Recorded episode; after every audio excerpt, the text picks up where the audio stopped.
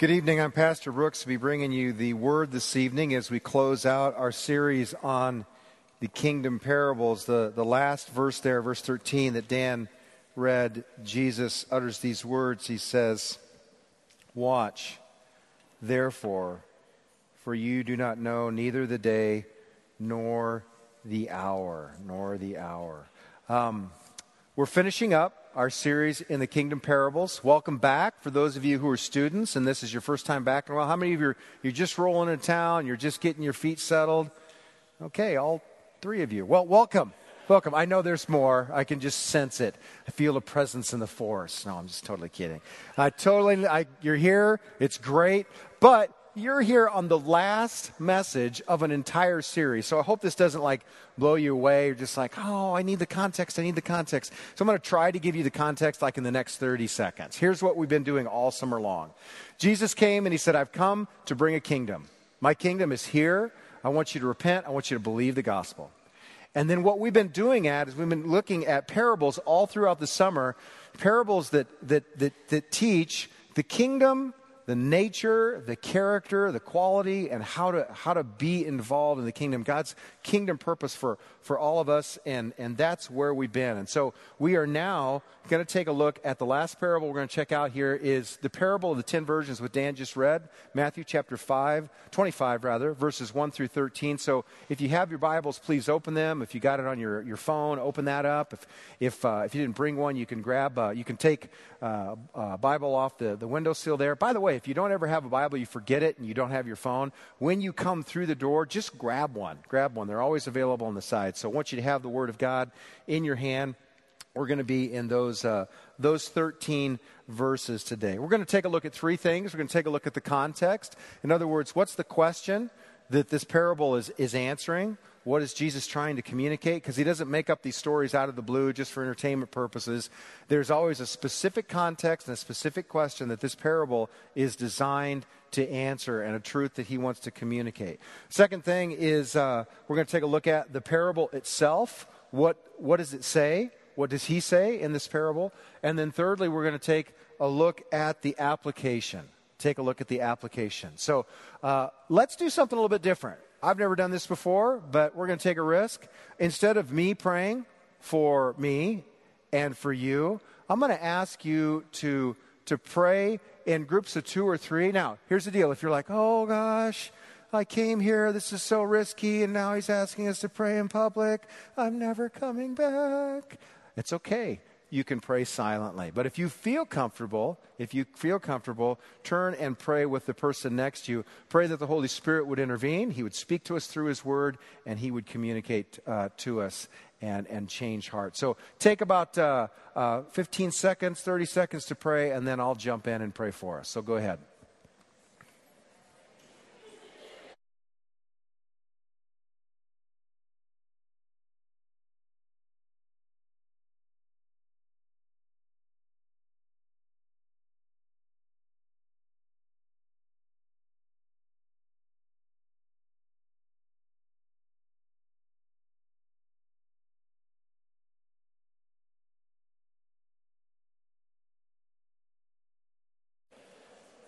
So, Lord Jesus, we do thank you for your word. Thank you for the Holy Spirit that inspired Matthew to write these words down that you spoke uh, to your disciples. And we, Lord, are your disciples. And there are some here who might not be in your kingdom yet, but they're here and they're seeking. And, Holy Spirit, we ask that you would speak to all of us, regardless of where we're at on our spiritual journey, whether we're thinking about joining and following you, or whether we've been following you for years, or anywhere in between. Spirit, we need you to speak to us Speak through your word tonight and may Christ be exalted and glorified. In Jesus' name we pray. Amen. Well, if next week there's three people here and no one comes back, we know that that was an epically failed experiment in group prayer. I'm hoping that's not hoping that's not the case. Not the case. Let's take a look. First of all, the question. The question, what's the context of this parable? What's the context of this parable? The context of the parable, you have to actually go back uh, a full chapter to chapter 24. This is called the Olivet Discourse. This is Jesus speaking to his disciples on the Mount of Olives. Now, here's what's happened. In verses 1 and 2 of chapter 24, the disciples, this is the Passion Week. This is the last week of Jesus' life on this earth, and they roll into town and they are enamored by what they see. Okay, this is the Passover. Jews from every nation are gathered there, and it's a big deal. It's a big festival. There's a lot of people there. And they see the grandeur and they see the majesty of the temple, and they're like, Lord, check it out, the temple. And Jesus, yeah, it's going to be totally decimated and wiped, wiped clean, and it's going to be gone within this generation. What? what? That's the context. That's the context. And so they ask this tell us, when are these things going to be? And what will be the sign of the end of the age and your coming? In other words, what's going on?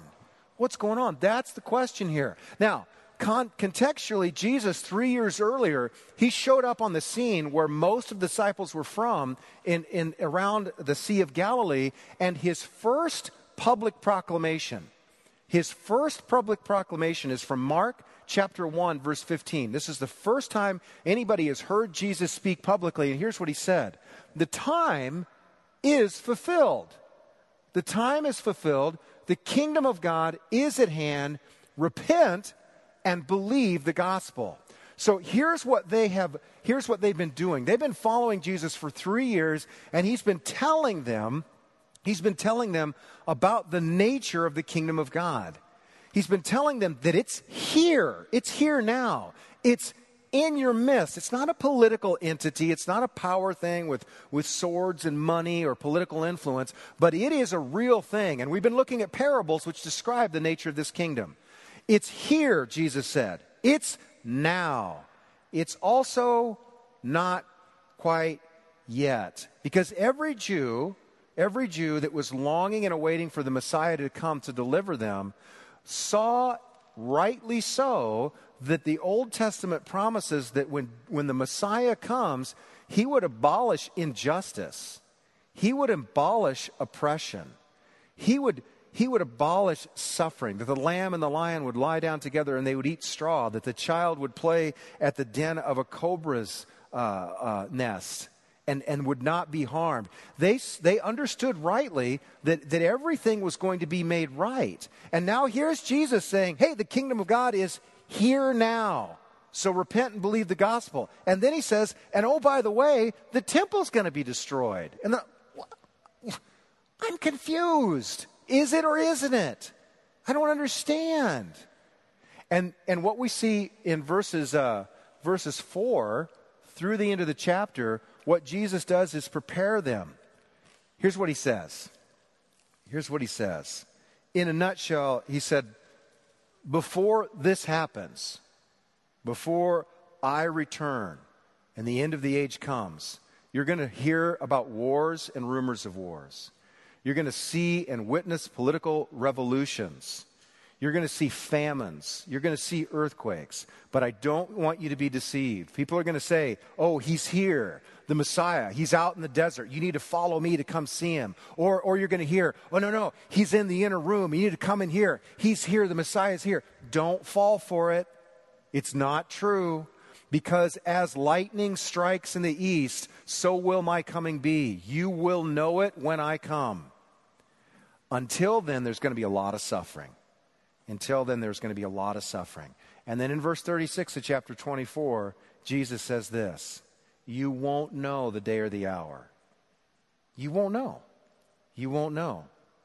Neither will the angels in heaven know. In fact, the Son won't even know, but only the Father in heaven knows. That's the context. That's the context. And then he brings us this parable. So let's take a look at what we're working with here. Jesus is teaching this parable. Then the kingdom of heaven will be like ten virgins who took their lamps and went to meet the bridegroom. Five of them were foolish, five were wise. The foolish took their lamps. They also, they, the foolish took their lamps with no oil with them, but the wise, they took flasks of oil with them. Okay, so let's stop right there. Context for this parable. What's the setting? The setting is a first century wedding. Here's the difficulty Here's the difficulty we don't know what first century Jewish weddings looked like. We have some idea, but there's bits and pieces. It's sketchy at best. Scholars don't really know. We know what we know weddings look like. I've done five weddings this summer. I got one more to do as a pastor next week. So when I read a wedding parable, I'm thinking in terms of the wedding I was just at.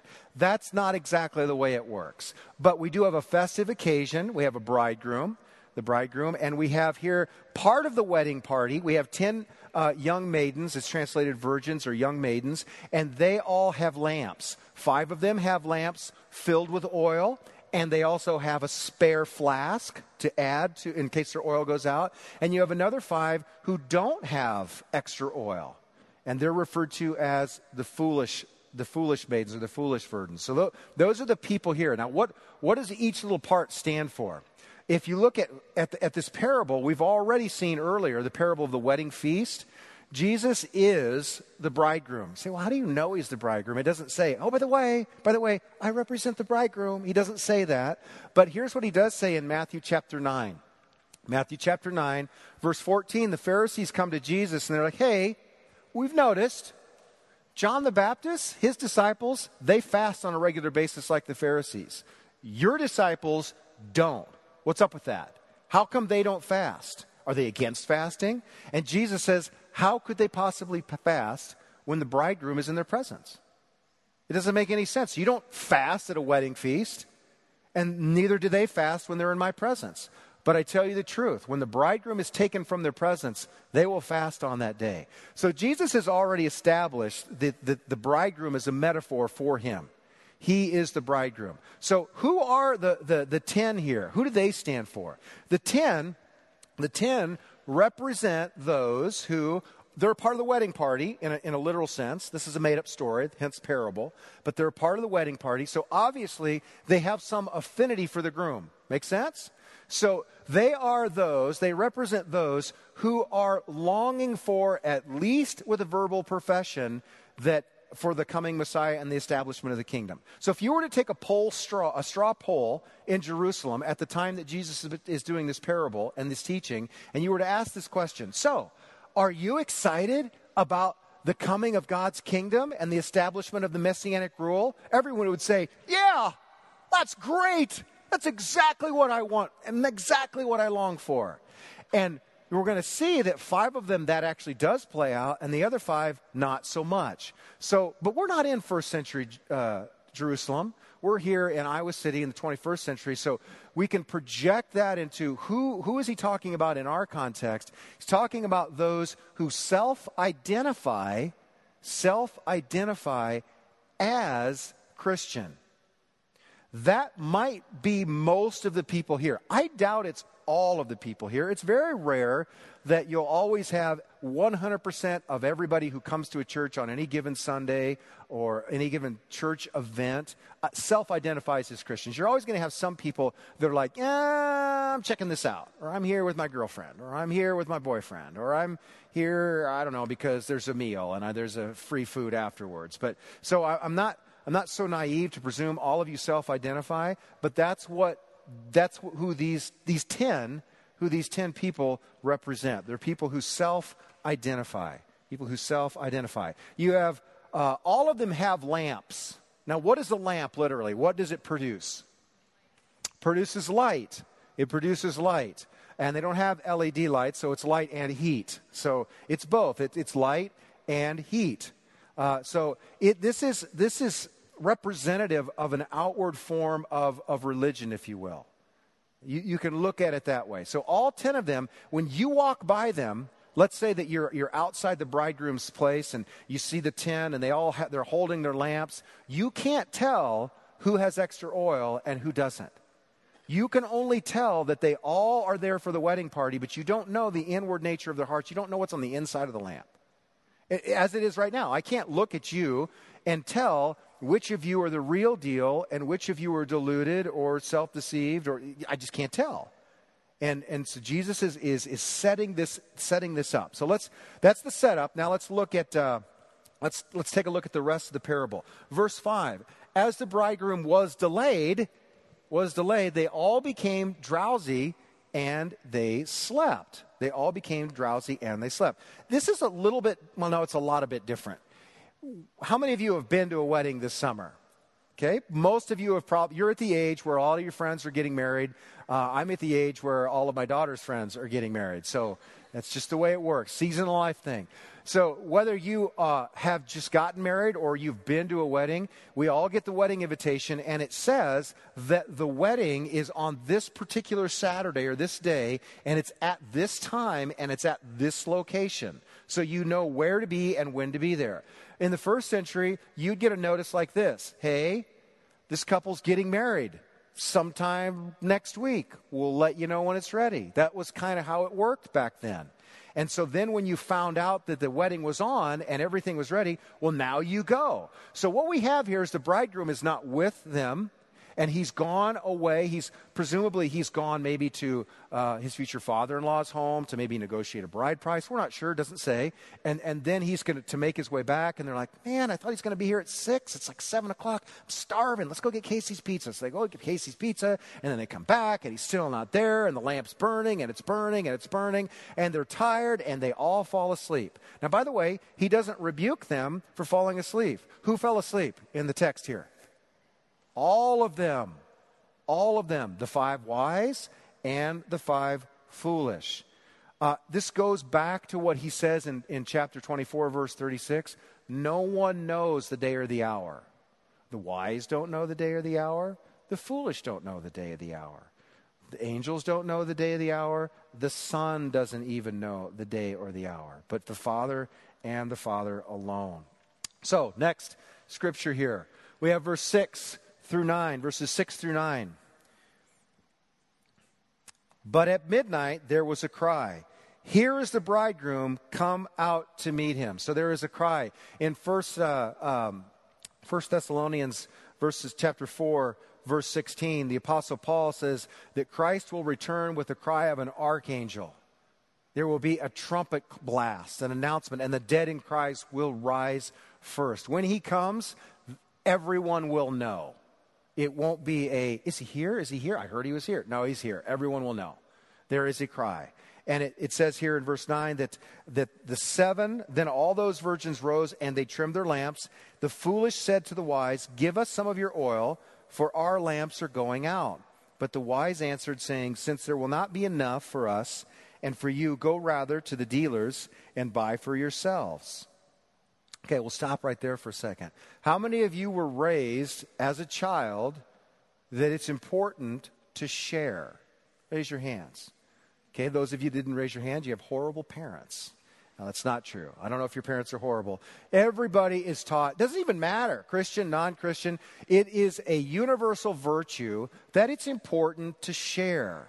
So, how many of you, when you read this parable, are somewhat troubled by the reaction of the wise maidens that they're like, no, go buy your own oil? Does that, does that bother anyone? Okay, if it does, that means that you have a conscience. It's okay. It's okay. That's good. You're sensitive to, to right and wrong. But I want, I want to press something home here. What kind of literature are we reading here? It's not your question. What is this called? It's a parable. This is a made up story that Jesus is trying to communicate a deeper truth. The point here is not to analyze the ethical or unethical conduct of the ten who had more oil. That's not the point. And besides, what, we're not talking about lamps and oil.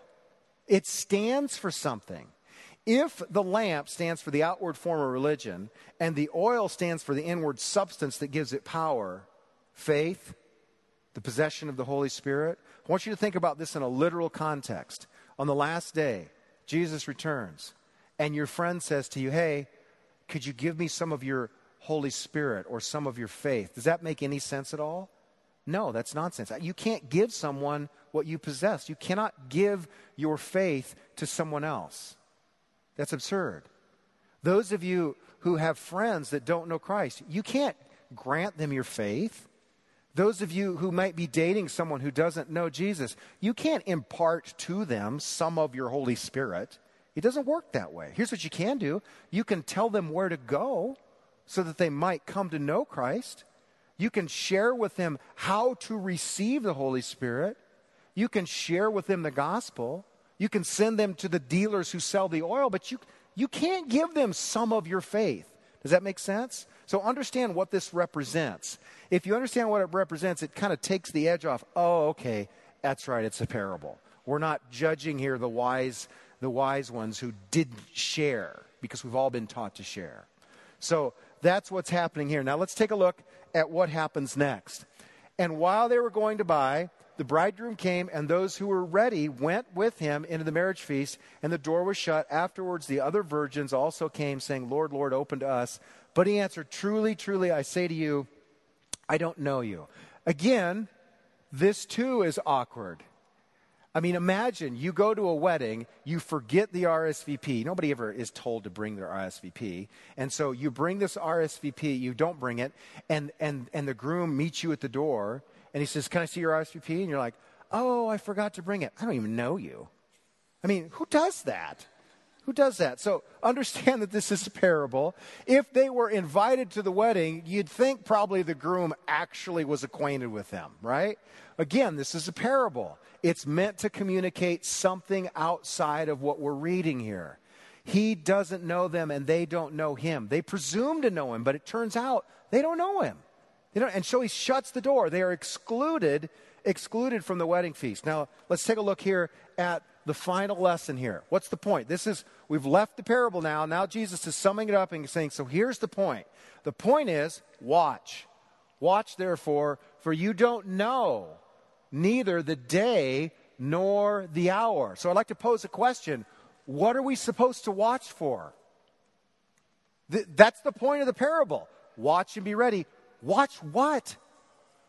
Okay, here, here's a couple options. Here's a couple options. Here's, here's one thing that we're, we're not supposed to watch for. We're not supposed to watch the skies.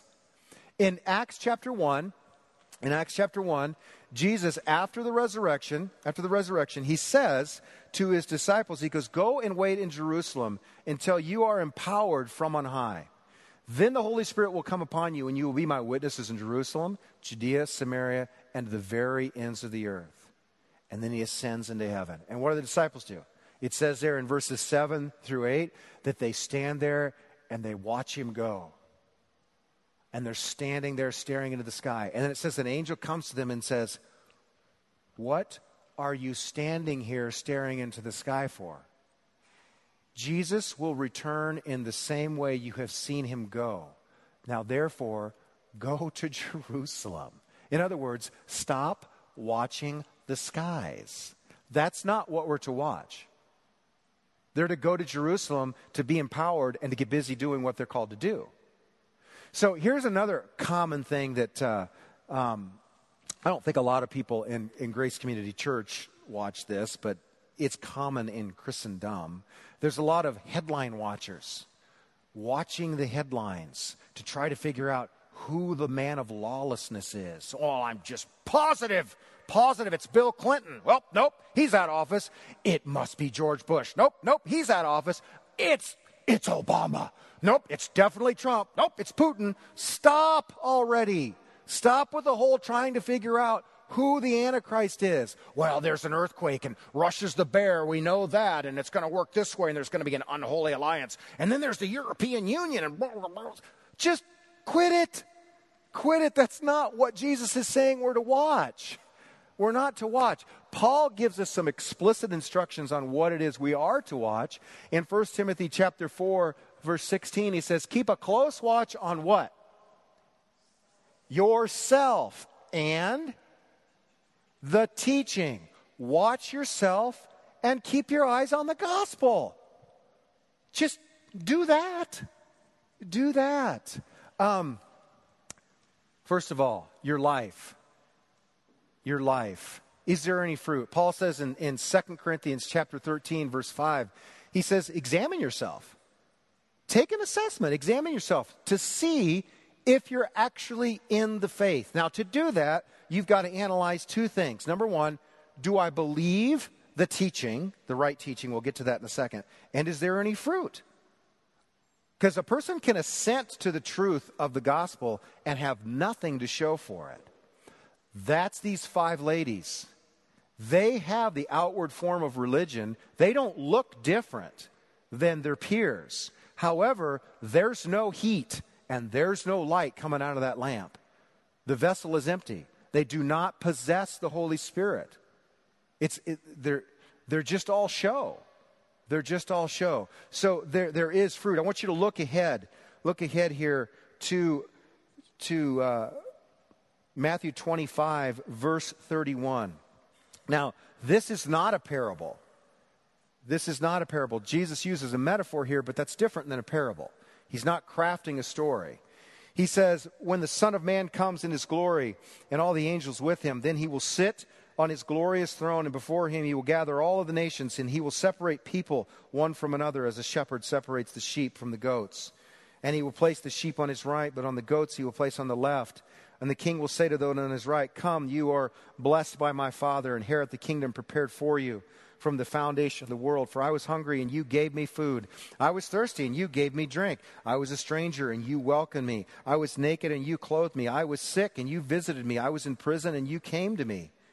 Then the righteous will answer him, saying, Lord, when did we see you hungry? When did we do these things? And he says in verse 39, Truly I say to you, as you did to one of the least of these, of my brothers, you did it also to me. And then he will say to those on his left, Depart from me, you cursed, into eternal fire prepared for the devil and his angels. For I was hungry, you didn't give me any food. I was thirsty, you gave me nothing to drink. I was a stranger, and you didn't welcome me. I was naked, you did not clothe me. Sick and in prison, you didn't visit me. Then also I will answer, saying, They will say, Lord, well, when, when, did we, when did we see you hungry? When did we fail to do these things? And, and then in verse 45, he says, Truly I will say to them, is you do not do it to one of the least of these, you did not do it to me. And these will all go away into eternal punishment, but the righteous into eternal fire. Okay, here, here's what Jesus just said. I'm going to take a look. I'm going to, I'm, going to, I'm going to scan the horizon. The angels are going to bring everybody in, and I'm going to judge them according to their works. Now, some of you right now are somewhat troubled and confused by what I just said. I just said that you and I will all be judged by our works. Now, how many of you were paying attention to the scripture reading earlier when Steve read it and you read it? Or did you just go blah, de, blah, de, blah, de, blah, blah, blah, blah? I have no idea what I'm blahdying about. What, what was the verse? Anybody know?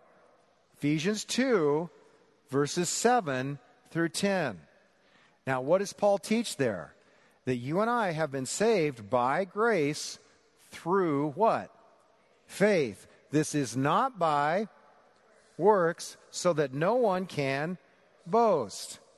But it, then it says in verse 10 that we were created for good works which God appointed beforehand that we should do. So let me be very, very clear. You and I, all of us, are saved exclusively by grace through faith. That is a free, unconditional gift that you simply receive by, by, by, by faith. It is all of Christ, it is the work of Christ. So you and I are saved by our faith, but we are judged according to works. That is the evidence of faith. That's why James says in James chapter 2 that faith without works is what? It's dead. It's worthless. It's of no value. It's like a lamp with nothing in it. It's ornamental. How many of you have parents or grandparents that have ornamental lamps that are worthless, just sitting on a shelf somewhere? You probably do. And have you ever seen those? So when the power goes out, does grandma get her walker and get over to the, uh, the, the shelf to get down the worthless lamp with no oil to light it? No. Grandma or grandpa, they open up the drawer and they get the flashlight out because it actually produces light. It's not worthless.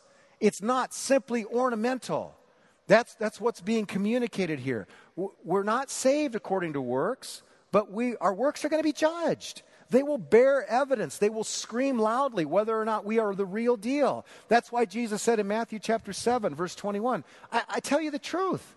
I tell you the truth. Not everybody who says to me, Lord, Lord, is going to enter the kingdom of heaven, but only he who does the will of my Father who is in heaven.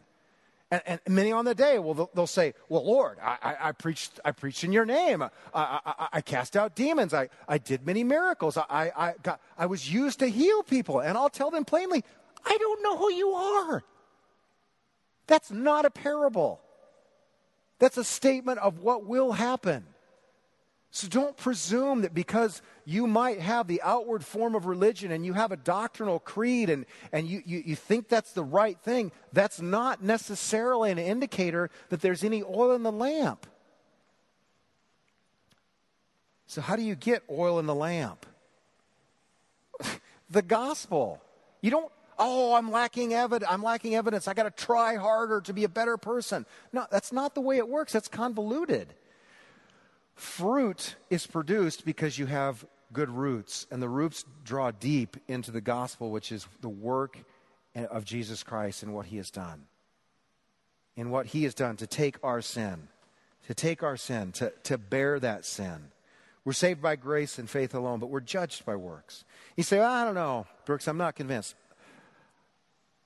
Romans is the greatest treatise ever written in the history of the world of what the freeness of the grace of God is. Yes? And yet, in Romans chapter 2, verses 6 through 11, Paul says very clearly, You will be judged by your works. Those that lack fruit, lack works, will be judged unto eternal death, and those who produce works of righteousness will be judged and receive eternal life. That's not the basis of your salvation, it's the evidence of. Okay, I don't want to. I was going to say I don't want to overemphasize that point. I want to overemphasize that point. I am intentionally beating that horse until it's dead. Without works as an evidence that faith is genuine, there's a good chance you don't have any oil in the lamp and that's not sufficient. So don't presume, don't presume that because you have the outward form of religion that everything is good. There's three types of people in this room. There's three types of people in the world. Sticking to the metaphor here in the parable, first type of person here is I don't have a lamp. I don't have a lamp. This would be the person that's visiting tonight with a friend, or you're checking things out. You're interested. You're, you're seeking Christ. You're, but you're not sure about who he is. You haven't fully bought in yet. You haven't crossed the line. You haven't entered into a relationship with Christ. Some of you might be hostile to the gospel. You say, ah, I'm just here because of the food.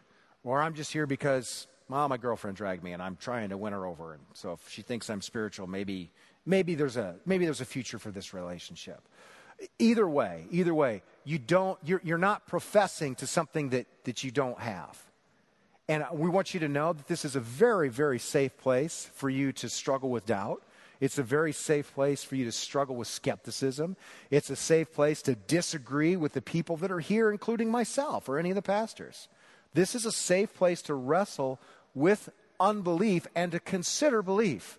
So you're in the right place. I want to encourage you to stick around. Stick around this fall because we're going to enter into a series where we're going to dive deep into the story of God so that you have a better comprehensive understanding of who God is and the narrative of, of what He's come to do for mankind through Jesus Christ.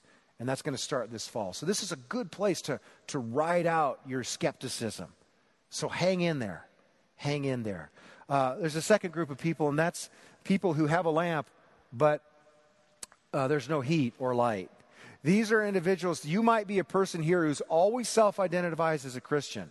And this is the hard part. You don't even know that you're there. You just presume that you're a follower of Christ because maybe you have a right doctrinal statement. Maybe you grew up to church, grew up in church your whole life, and now now you're here in college and you're looking. Well, it's just the next thing. I was in church growing up, and now I got to find a now I got to find a community of faith because that's that's just the the group I'm comfortable with and, and I, I have an affinity for the things of Christ. Having an affinity for the things of Christ is not necessarily the same thing as having a relationship with Christ. Okay, Nicodemus. Nicodemus came to Jesus in John chapter 3. He's a, he's a guy with a lamp with no oil, if you will. He's a teacher of Israel. And it says that he comes to Jesus in the night and he says, Teacher, we know that you're from God because nobody could do the things that you do if, if, if God were not with him. And Jesus cuts him off. He doesn't even let him finish. And he says, I tell you the truth. You, you cannot enter the kingdom of heaven unless you're born again. Nicodemus is like taken aback by that. He's like, What? How can a born again? How can a man enter his mother's womb a second time? What is that about? And Jesus doubles down. He doubles down on a very confusing and troubling metaphor. He says, I tell you the truth. Earlier, he said, You can't enter the kingdom of God. He doubles down and says, I tell you the truth. You can't see the kingdom of God. Unless you are born of water and the Spirit. And Nicodemus is like, How can these things be?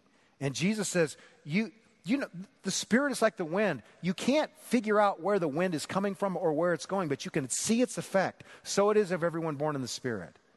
Nicodemus is totally clueless by this. And so jesus basically gives him something he can grab onto. He leaves the realm of the metaphor and he says listen god loved the world so much that he gave his only son so that whoever believes in him would not perish but have everlasting life he says I, di- I didn't come to the world to condemn the world I didn't come to the world to condemn the world, but I came to the world to save the world. But those who will not believe stand condemned already.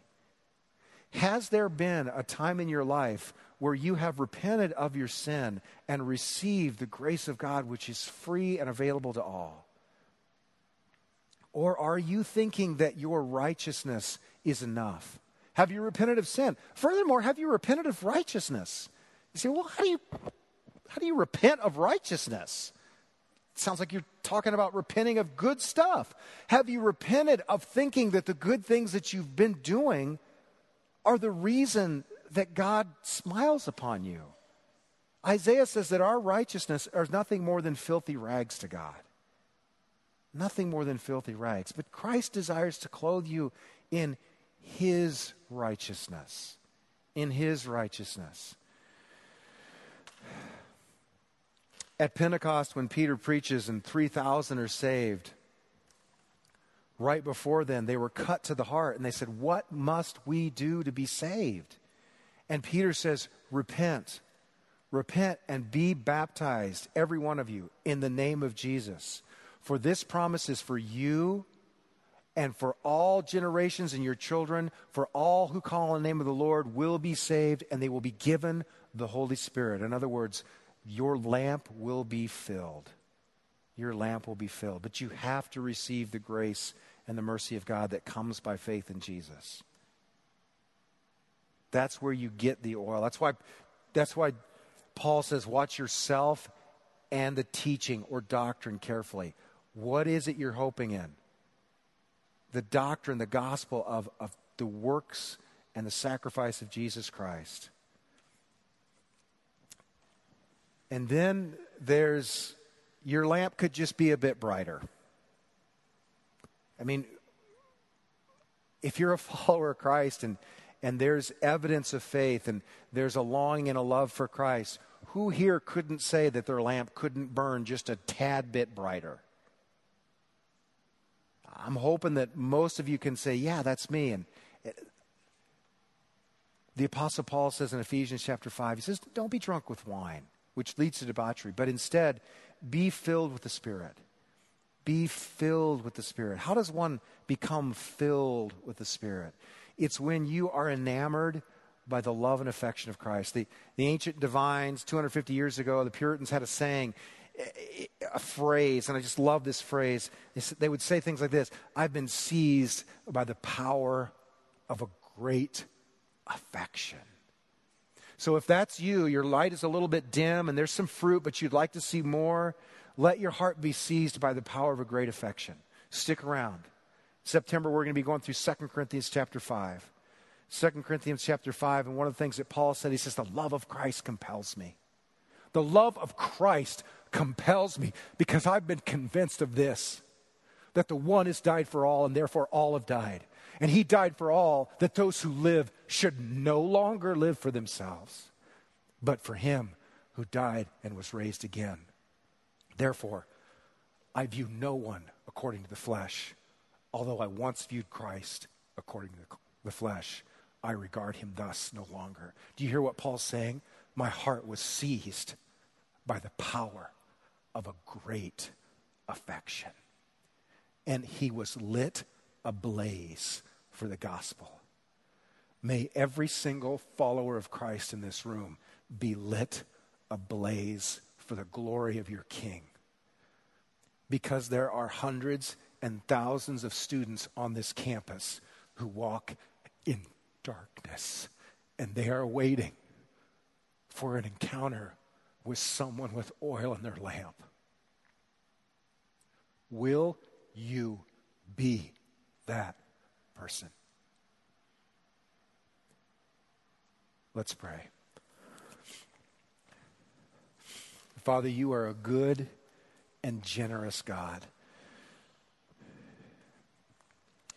You have given us your Son, and you have given us mercy in abundance. And you tell us to come and freely drink the water of life.